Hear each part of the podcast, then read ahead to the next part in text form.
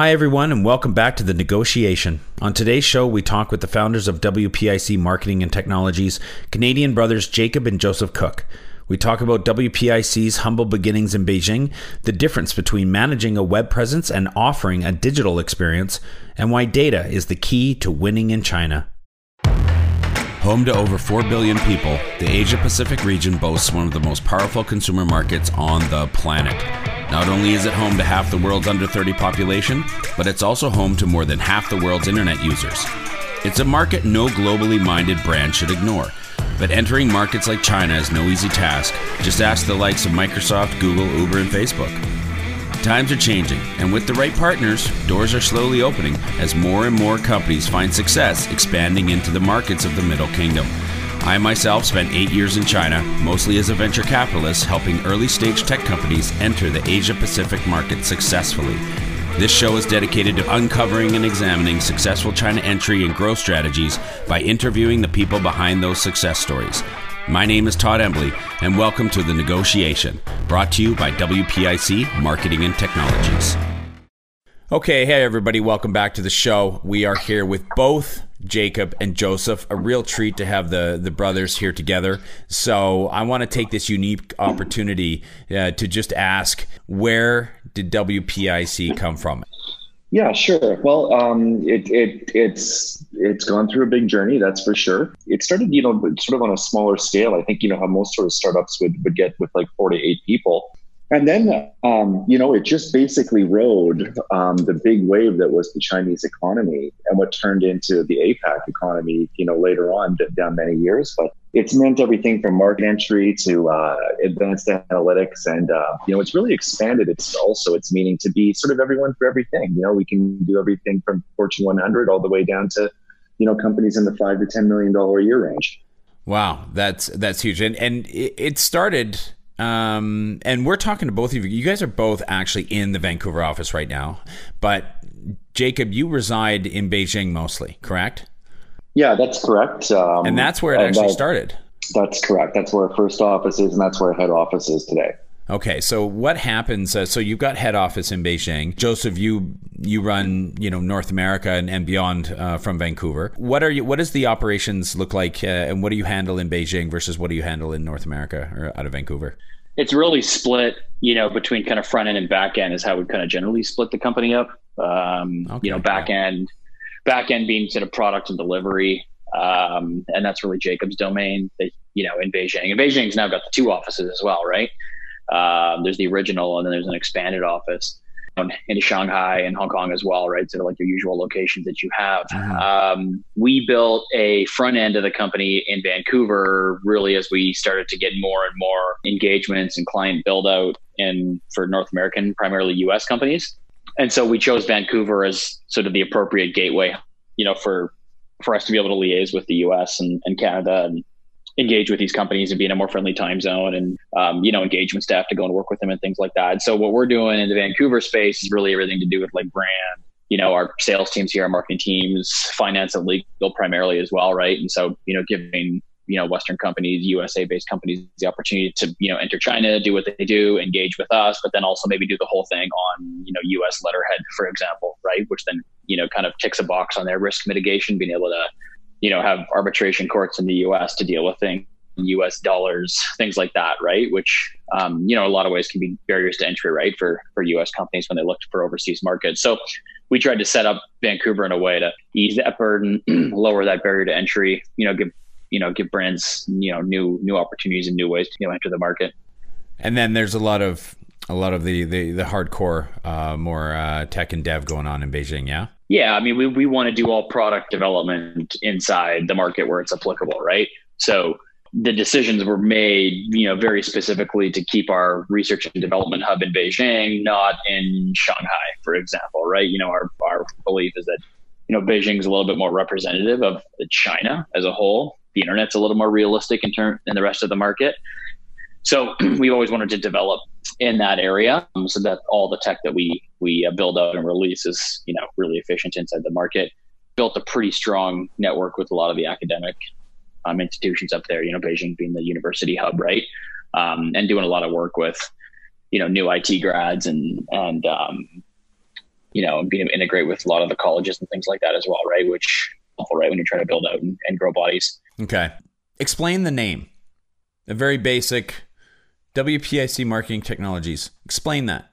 Well, that's the acronym for the original name of Web Presence in China. And Web Presence in China was just a very, you know, matter of fact name that was built. If you go back to the beginning yeah. of where it started, right, it was really all about building a web presence in China. Yes. Yes. And, you know, and so the, the core of the deliverables and what we were doing, you know, kind of like in year one was building websites, running SEO, getting traffic to those sites, and building business through web presence in China. So it was just a straight black and white matter of fact name.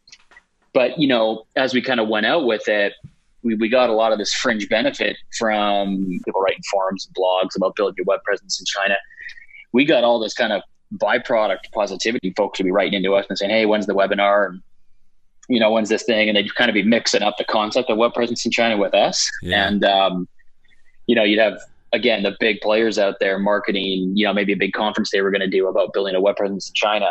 Um, you know, and all of a sudden our rankings would start boosting in Google, right? And so all these odd keywords on Google, you yeah. know, back in kind of like the mid 2000s were, you know, rewarding us, you know, quite, quite nicely. And that's really what it was, right? I mean, that's, that's kind of how it started. And then the market just kind of took on this interpretation, you know, referring to us as WPIC, WPIC with everything that we did.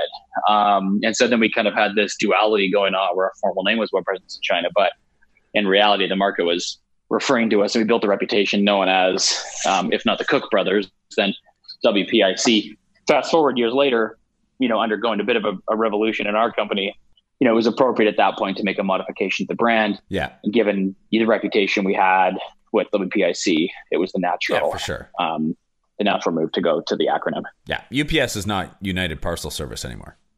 Right. You know, I mean, that was right. one of the biggest brand. I was actually at UPS when they went through that entire brand change. It was just like, no, we're just UPS. Like they're just share Like, you know, th- this is just what it is now. It's forget about it. Yeah. Um, and it makes a lot of sense, and it's hilarious what you talk when you when you talk about the, uh, you know, the gifted SEO uh, and all the boostings. I, I had the same the same experience with China Accelerator you know, which I was running for SOSV, and uh, you know, I, I asked people to say, "Well, how, how, did you how did you find out about us?"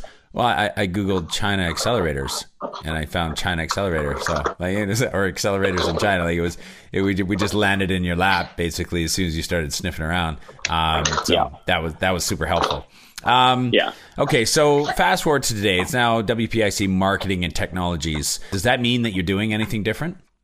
Well, it sure does. I mean, you know, it, when you could in the aggregate, you put the whole set of capabilities together. I mean, it's a very end to end offering now, right? You start out in the beginning doing websites and SEO, right? And really, then what at the core of any kind of business relationship is the relationship between you know the vendor and the client. And you know, the example here is you know you're you're working with a client, you're running SEO, and then naturally they ask for you know pay per click, right? Can you do some pay per click? Okay, sure, right. Um, can you do some social, right? Can you start doing more and more things before you know it? You know, you're helping the client with an invite letter for their visa. You're helping a client rent an apartment. You're helping clients hire market GMs. This happens in China, I think a lot because just finding trusted partners is a real challenging thing to do.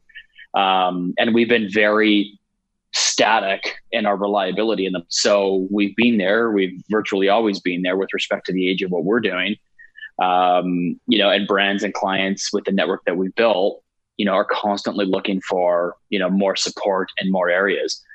That's led us to have to greatly expand what it is that we do. So you sure. start on day one doing SEO and websites, you know, you fast forward many years down the road. Now you own a warehouse. Now you have your own logistics network. Now you have a government liaison division. You have you know, merchant of record capacity and capabilities. You can be financial remit partner of record in the market. You can be receivers of record. You facilitate Japan. You work with all the platforms inside the market. You're building all sorts of interesting technologies to enable all of the global large tech companies to be able to be inside the market. You've got huge data platforms, big analytics platforms, you know, and it goes on and on and on. Um, so the offering is greatly expanded, but it all eventually, you know, kind of all sums up under, you know, kind of technologies and, and marketing services. Yeah, and I'm I don't know. I used to say this long before I even, uh, you know, was involved with you guys. Just say in China's hard. Don't do it. Don't do it alone. That I mean, that was my whole thing. Even with China Accelerator, if you're if you're if you're a startup and you and you really think that China is the best place for you to get you know get off the ground and get going, uh, don't do it by yourself come to us. We'll help you do that. Um, and that was, you know, we were almost an agency for startups. We just took equity. And it's interesting what you said about, you know, essentially it comes down to, you know, starting to manage the client customer kind of relationship. But Jacob, you, you have got a lot of engineers working in in Beijing, uh, and there's a reason that the engineers are necessary. It's not just all marketing and advertising geeks. It's it's actually hardcore engineers because you're also managing you're managing the relationship with with your clients and the China internet. Like like you have to manage their their digital existence because as much as a lot of people may not understand is that internet is not the same everywhere. There's what we have as internet in Canada, there is internet in the US, and then there is internet in China. Uh, and it is vastly different and it operates differently and it has a whole new set of rules um, and there's a whole new game over there. So am I am I correct? You want to expand on that maybe? Uh, I think it's interesting. No, I, I, think it's it's also a good second question to how the name changed and progressed too. But you talk mm. about managing the digital experience. That's exactly correct. We and that normally is through e-commerce. Um, we uh, have a motto here: the most amount of information wins. So when you talk about managing for the digital experience for a brand in the market, um, you're really talking about you know everything. And, and we're in the era of big data and artificial intelligence. And if you're not using those tools uh, and you're not gathering data and doing it better uh, than your competitors then you're not going to win. But if you do do it better than all of those then the prizes are great um, you know as we've seen it time and time again. Yeah i, I mean there's um, uh, like cdns there's um, there's code um, that is built into your ex- current infrastructure that needs to be sought out and and changed. For exa- example, uh, uh, you know, Joseph, you were mentioning the other day, even just talking about uh, you know Google calls, uh, API calls, or fonts, or maps, or whatever the stuff's built in. Like this stuff all needs to be dug out and brought to light and changed uh, so that it fits and plays well in China. No. Um, I could take that question, but okay. I mean, eh, absolutely. And, and, you know, we, we talk about a ton of software that we have that does these analysis too. I mean, that's the other thing of, of being in there so long. I mean, boy, do we sit on a lot of software right now, but all of it, you know, to some point or another is designed to enhance the experience, whether it's, you know, just crypto gathering and collecting sales data and information, or, or if it's just some of our, you know, uh, infrastructure analysis tools that really sort of pick apart, you know, websites and apps component by component to figure out why they're not loading in China and devise solutions, you know, that mitigate that firewall. Because you're right, that's something that's totally different for this market. Totally. And you mentioned Discripto, uh, which to me is amazing. And as it was uh, explained to me once, it was like, well, we can almost kind of point and shoot and download the Chinese internet depending on what you want to get out of it. Um, tell me, uh, what is Discripto, as you mentioned? Well, we can download the internet, period. It doesn't just need to be Chinese. But I mean, that's so awesome. Um, if you look back at you know web crawling technology which is a core component of search engines there's the index there's the crawler and the user interface um, that's basically what crawlers did for a long time is they went and they crawled information for recall at a later date um, you know through google and that's how they became a very big company. What um, other applications have emerged 2.0 and technologies that we've developed to be able to queue thousands of machines at the same time we now have commercial applications for this data so it's really interesting to see and collect, you know, millions of comments or sales data or anything else that might be publicly available. The applications are really sort of endless in what you can do, but more and more decisions are being made at a C level based on that information that's collected from, you know, publicly available sources. What are brands now telling you about where they want to expand, why they want to expand, and you know what's happening in China um, that is either uh, interesting them or disinteresting them about going there? They're looking for growth. Um, they're having a hard time finding growth around the world in different markets. You know, sure. i.e., you know, Europe, for example. Um, they're looking to China as an opportunity to move the growth needle. But what we're seeing and what we've seen kind of continuing to transition for many years is they want to go more direct, meaning they don't really want to, you know, sign with a distributor, for example, give up, you know, half the margin lose control of the brand, ultimately just sign away the rights to the market. we've seen a reverse effect. So brands that you know have been in China through distributors are now looking to get out of those distribution deals, are looking to you know kind of go through some kind of transformation from an indirect model to a more direct. Um, and it's just largely because you know they're seeing you know ready to have a relationship direct with the brands. Then the brands want to be able to control that, obviously. Um, the ongoing issue with fake products, trademark infringement, and things like this is leading them to want to be more in control of the market and be more involved.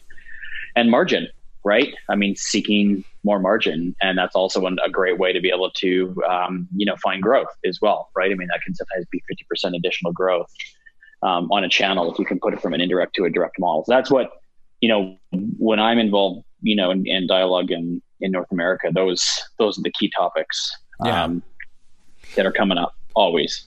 For sure. And it's been a bit of like, oh, we would love to go. There's just so much, you know, uh, so much economy over there, so much, so many people over there. It's just such a big market. Like, how do we go and get into that? And then, but then people have the reservations of a the language the culture the whole nine yards but then also they've heard the horror stories of um, oh they're just going to copy us they're going to rip us off and you know this kind of thing.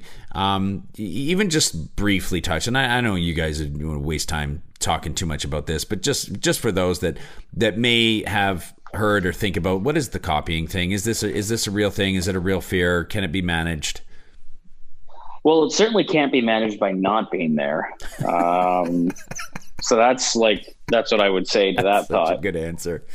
Yeah. Um, you know, but you know, I mean, and I I see different brands look at it different ways. Some people look at it as a compliment and an indicator that there's clearly demand if someone's worth doing the faking, mm, and then yeah. for some people it totally scares them, right? That they don't want to be involved. And they see this as a large uphill battle it just depends i think in a lot of ways how they've approached it in the past who they're talking to right? Some people you know have big law firms on retainer who are dealing with this and these are multi-year processes with lots of billables with little results. It's an issue. It's going on.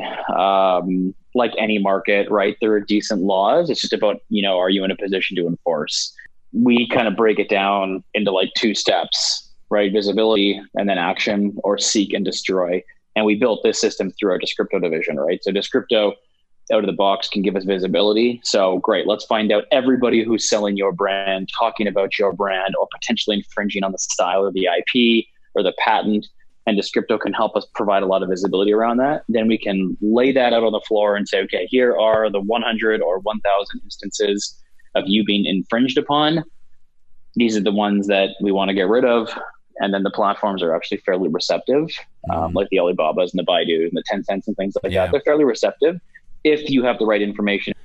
Right. I mean, I'm guessing I'm guessing the process is a little bit different than if you're like a, a, a, famous celebrity who who then you know somebody has a fake account on Instagram and is copying you and you want it taken down. It's actually probably easier because I've heard that's pretty hard. okay. I hear I I hear compared to like Amazon. I mean, we don't know that world in the West very well, but yeah. from what I hear, people that we work with who operate inside Amazon, apparently what we're doing inside of Alibaba, Tmall, and Taobao to get rid of the fakes is night and day easier than what people need to deal with dealing with Amazon. So um, in that ecosystem, which is which is interesting. It's it's counter, uh, not counterintuitive, but but but counter uh, to the gossip that almost preferred or wouldn't care or wouldn't want to take action. But the, I think the opposite is true. I think you know they they very much do care and take it very seriously uh, and will take action. No. Yep. Yeah, I mean it's yeah. it, it is it is not. Uh, I mean that's that's the only yup is is probably the only answer that, that you need to give there because um, uh, they they are concerned about it, they are aware of it, uh, and they they do want to encourage uh, more brands to be involved. I think that's great. I think that's that's probably uh, a great place to end it to kind of dispel that myth. I, I want to thank both uh, Jacob and Joseph Cooke, who are the founders and, and leaders. Um, gentlemen, um, you do great work and you give great interviews. And so I thank you very much for being on the show. And uh, we will talk to you and all our listeners later. Thank you, Todd. Thanks, Todd. Appreciate it. Growing a company is hard. Doing it in a foreign market? Exponentially so. The best piece of advice I can give you is not to do it alone. When you start looking across the pond for further expansion possibilities, and I sincerely hope that you do, make sure you choose the right partners to do it with. My good friends at WPIC Marketing and Technologies have almost 20 years of experience helping brands just like yours enter China. I hope you enjoyed this episode of The Negotiation, and if you're interested in being a guest or want to connect with me or any of our team, please reach out to us at podcast at WPIC.co. And be sure to rate, comment, and subscribe wherever you get your podcasts. Zaijian.